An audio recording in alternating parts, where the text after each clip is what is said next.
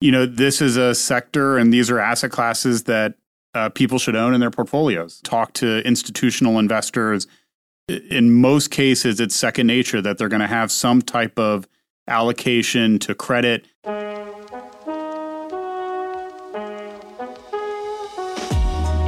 Welcome back to Fireside, a podcast from FS Investments. My name is Kara O'Halloran. I'm a director on the investment research team here. And on today's episode, we are diving into one of the harder hit areas of traditional finance this year corporate credit markets. We'll discuss what's driven the price action, where we think markets go from here, and importantly, how investors should be positioned for a slowing economy and a potential recession. So, to walk through all of this, I'm excited to welcome Rob Hoffman, the head of our research team. Rob, thanks for joining. Hello, hello. Thanks for having me. Anytime. Um, so last time we checked in on corporate credit a few months ago, things weren't looking great. In the first quarter, the high yield market was down 4.5%, which, other than the COVID sell off in 2020, was the worst start to a year for the market in history.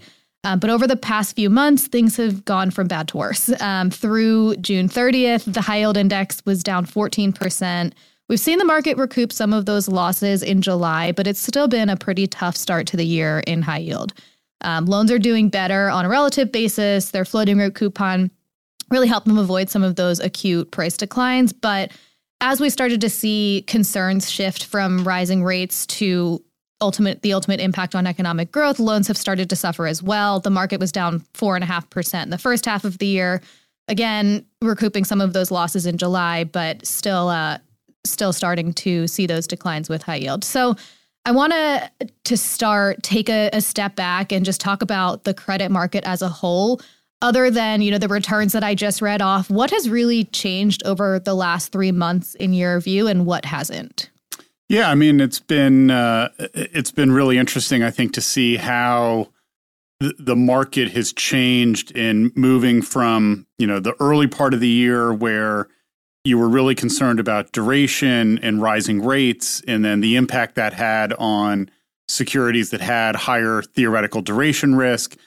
Then that shifted into some growth concerns, you know, and then you sort of got into, you know, July where you're almost, I feel like at at peak consensus that a recession is coming, yet in response to what the Fed is expected to do, inflation expectations have actually come down as a result and so you're seeing a rally in certain risk assets.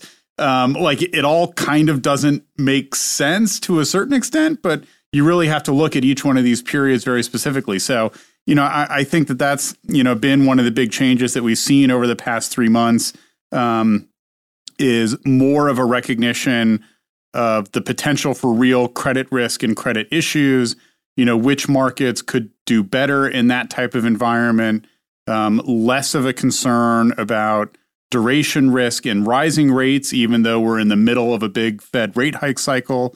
Uh, and you're seeing asset classes, I think, respond, you know, based on some of these at times competing factors.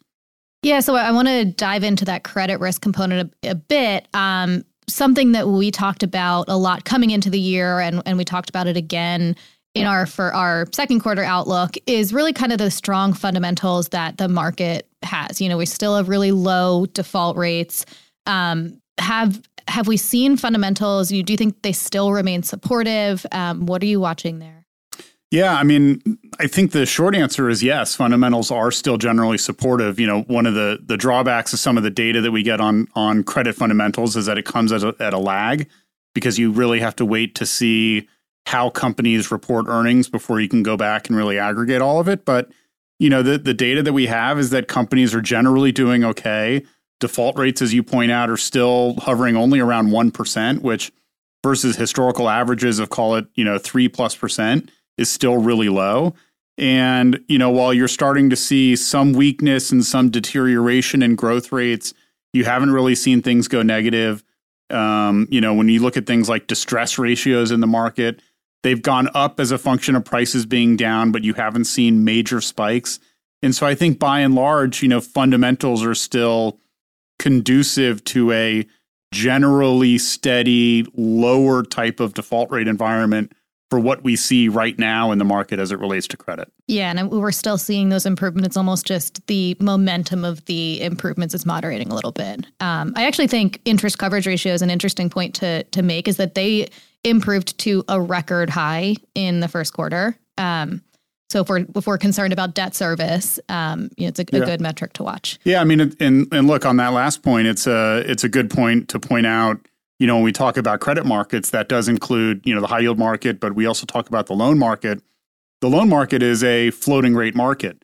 And, you know, certainly one of the drawbacks of higher, you know, Fed rate hikes and the implication that that has for SOFR and LIBOR is that those companies that have capital structures that are very dependent on floating rates, they are going to be faced with higher interest burdens and right. could start to pressure those interest coverage ratios. So it is something to keep in mind. But I think you know where things are right now with where you know fundamentally revenues and cash flow and EBITDA have been, you know that picture hasn't deteriorated significantly, but it's definitely something to watch going forward. Yeah, we'll check back in on that, especially given I think there was only one. By the time that data came out, there was only one Fed rate hike. So we'll check yeah. in on the loan uh, the loan metrics once we get that Q2 data in. So I want to turn now to spreads. Um, uh, you know, obviously the, the valuation measure for these markets. Um, spreads had kind of maintained they'd sp- they'd stayed pretty um, contained basically in the first quarter, and then the second quarter we we did see them. Uh, start to widen in earnest, um, peaking at I think a little over 600 basis points. With this July rally, we've seen spreads come in. They're right around 500 right now, which is actually just about the ex recessionary average. Um, so, as we start to consider the possibility for a recession and, and, slowing growth, what is your base case directionally for spreads moving forward? Yeah, it's a really difficult question to answer. Look into I, your crystal ball. I know. I think that when uh, I think about all the risk factors that are out there and where things could go, the prevailing feeling that the economy is going to deteriorate more before it gets better um, you know, I think that it would be fair to say that spreads probably have a greater chance of going wider before they go tighter. Um, you know, the primary question is, well, how wide do they go? And as you pointed out, you're, you know, a little bit wide to non-recessionary averages by some measures. So, you know, from a spread basis, the market is pricing in some of that risk of deterioration you know, it's not quite as attractive as it was a month ago when spreads were 600 plus, and yeah. you could start to say that, you know, spreads at, at trading at their 25th percentile were pricing in quite a bit of risk. You know, now you're only at like a 40th percentile. And, you know, if you really think you're going to go into a bad hard recession, you know, spreads probably widen out quite a bit. But, you know, that gets to the the point of, you know, if we go into recession, how bad is it going to be? And if it's only a mild one, what are spreads really saying about where default rates could go? And, you know, if it is mild, you know, there's, I don't think there's a case that you have to make that spreads are going to blow out from 500 to 1,000 or anything like that. But, you know, could you go back to 600, 700? You know, certainly, possibly, depending on, you know, where things go and how yeah. bad it gets.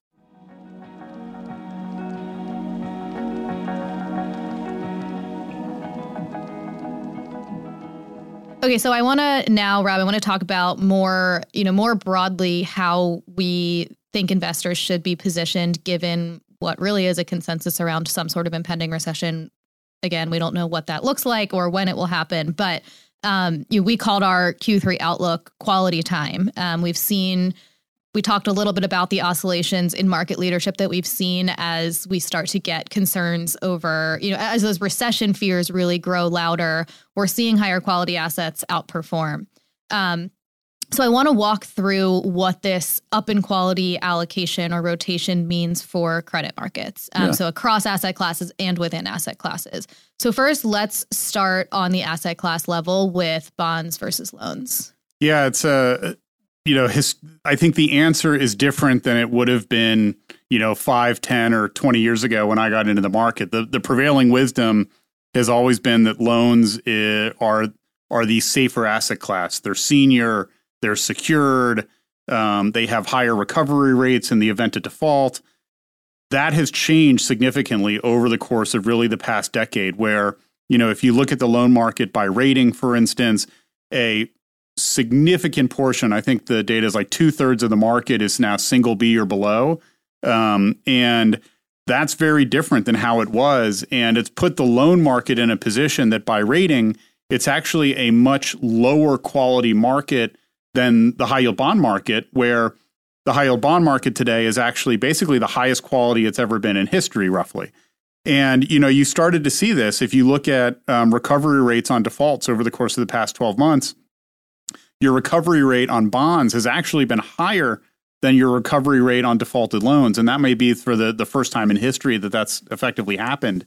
Um, so, you know, I think one of the areas that that goes against what's been, you know, the historical prevailing wisdom is that if you're going to position higher quality, you would probably position more in bonds versus loans, given the the dynamic of how these markets have changed. Yeah, and one of the reasons that you know that that we talk about that is that we see this really big this rise in issuance of loan only issuance, yeah. which you know these are senior secured products, but if if they're if only loans are in the capital structure, what are they senior to? Yeah. Um, and if you think about that, the entire funding mix of those companies is floating rate, and in an environment where you know where we're seeing rising interest rates, that just exposes them to that um, higher debt service. Yeah, absolutely. Um, okay, so within ratings, this should be an easy one. Uh, we're, we're, thinking double Bs over triple Cs. Am I uh, something I'm missing? yeah, no, I, I think that's right. Um, you know, there are uh, a lot of opportunities. I think if you look at the markets, you know, you look at high yield. Um, you know, your average price on a double B is 92 or so. Like, there's still some decent upside there, um, especially versus where they were coming into the year. Yeah, yeah, absolutely. And and you know your your yield opportunities by investing in those, and that's of course just looking at the index. You know, not to say that if you know you you take take a a deeper dive into individual issuers, you you may find something that you know you think is higher quality based on your credit analysis, but is trading at an even lower price than where the index indicates it. So you know we do think that there's a, a bit of a move up in quality. You know, within ratings when you're looking within those asset classes if you're concerned about recession and rising default rates, you know, those are likely just by their nature going to come from the higher risk, lower quality portions of the market. And those are the ones that are likely to sell off more in the event that you do enter in a recession. I think the one thing to keep in mind is that double Bs, um, while they didn't historically, they certainly have this year exhibited more duration sensitivity. But as we've seen, I think in the month of July, as recession concern grows, your concern about duration and interest rate risk falls. And so that also makes, I think, double B is a little bit more attractive. Not only is your credit quality better, but if you're now in an environment where you're not as concerned about duration, you would expect double Bs to do better. And, you know, that's something that we talked about, you know, when we wrote the outlook at the end of June. Lo and behold, in, in July, they are the best performing asset class by rating. So, right um, or part of the market by rating. So it's playing out. Yeah, and one thing, another thing that we haven't brought up yet is the CLO market. Um, and if we first of all, if we think about kind of on an asset class level, we just view that as yes, it, there are it is under there are loans underlying the market, and we did just talk about some of the risks in the loan market, but CLOs have those. Um, those explicit investor protections built in, and, and we just view this as really a better way to access the loan market.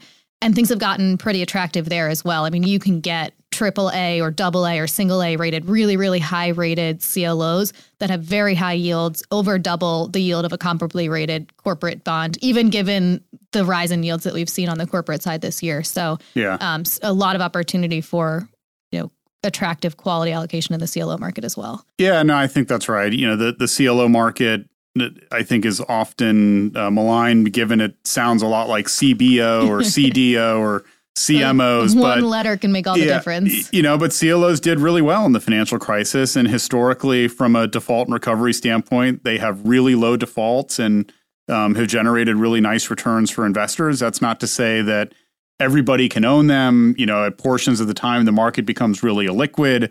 They're fairly difficult to access, especially as you think about, you know, single A and below rated on the on the CLO side. There's not a lot of funds that you're going to find those types of holdings, but you know, for those investors that do have access to the point that you made, you know, the the yields are pretty attractive. They've gone up quite a bit when you think about their default standpoint, which is really really low, you know, especially versus comparably rated bonds. You know, I do think there's a case to be made in the CLO space. And given some of the market volatility, you can also go up in quality in terms of rating of CLO so that you no longer have to just buy the double B to find attractive returns. You could go into the triple B, the single A's, maybe even the double A's right now and find mid to higher single digit returns, which can be really attractive for, you know, what you're trying to do in, in fixed income. Right. I, want to emphasize one thing because you brought up kind of the the historical performance of CLOs during market downturns. And we have so now we have the financial crisis where they performed very well, very resilient as well. Um, and then we had the the COVID crash. And if I'm just thinking about it kind of in a vacuum, one of the um, attractive features of CLOs is that you get that inherent diversification because they do have diversification rules in terms of industry um, across, you know, uh, for the collateral pool, it has to be diversified um, the CLO, I mean, sorry, the COVID crash was literally everything. You know, everything crashed. So you think like, what is kind of the worst? It wasn't just the, the housing. I mean, no, everything crashed in 08 too, but really driven by certain sectors. So it's not, you know, you had really everything declining together, and CLOs still performed very well, and and those those investor protection protection mechanisms tripped and and you yeah. know did exactly what they're supposed to do. Yeah, so, exactly. Um, anyway, so we have some some comfort there, hopefully yeah. moving forward. Yeah. Um, so let's talk about sectors. Obviously, coming into the year, we were very concerned about inflation. Inflation creates winners and losers. You're looking for the suppliers, not the buyers. But now we're also weighing who can weather a slowdown in economic growth. Some of these rising, you know, rising interest rates as well. Um, so, what are you watching on a sector basis? Yeah, I'm, I mean, I think it's. Uh, you know, I, I, think you you make the right point. Um, you know, when you look at certainly some of the sectors that have done the best this year, uh, oil and gas and energy across markets, which have historically been a pretty big part of the high yield market. Um, you know, much less so today than it was, you know, pre 2014 and the last time. They're still the largest. Yeah. Still the largest sector though, just a smaller weighting. yeah. um, but you know, that's a sector that's done really well. And, and I think given the commodity environment is one that, that probably, you know, continues to do okay.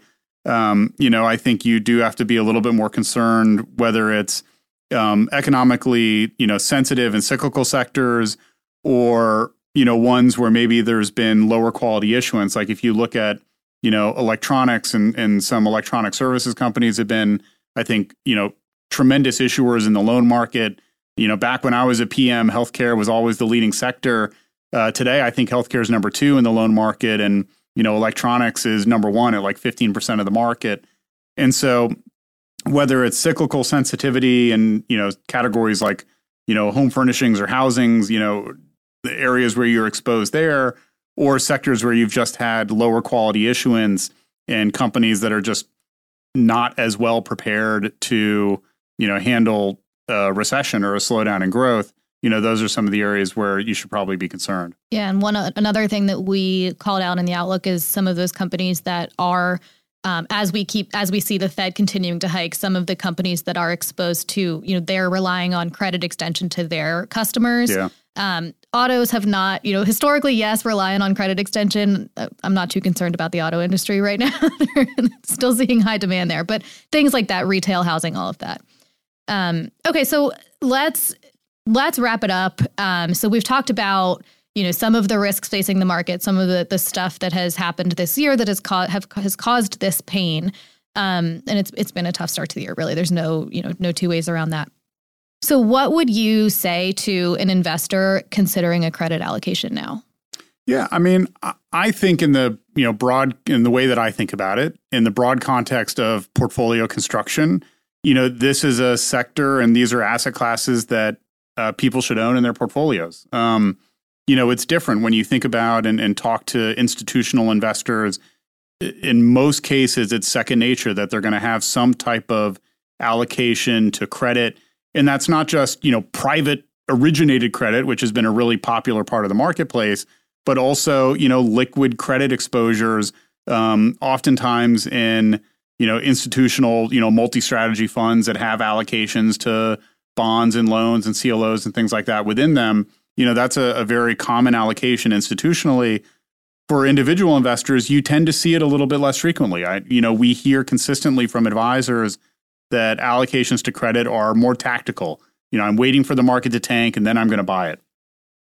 When, you know, and, and we've written about this and, and put out some data, when you look at, you know, long term Sharpe ratios and things like that um, for credit markets, it, it definitely warrants an allocation and a portion um, within people's portfolios. It doesn't mean it does well in every environment, but, you know, nothing does.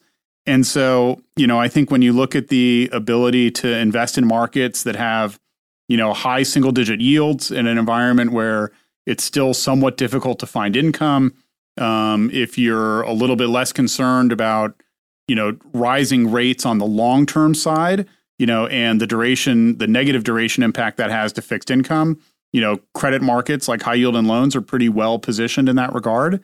And you know, the markets are pricing in some degree of rising defaults and recession risk already. And, you know, if we do end up with a mild recession and, you know, mid single digit default rates, that doesn't necessarily mean that these markets are going to take a huge another leg down.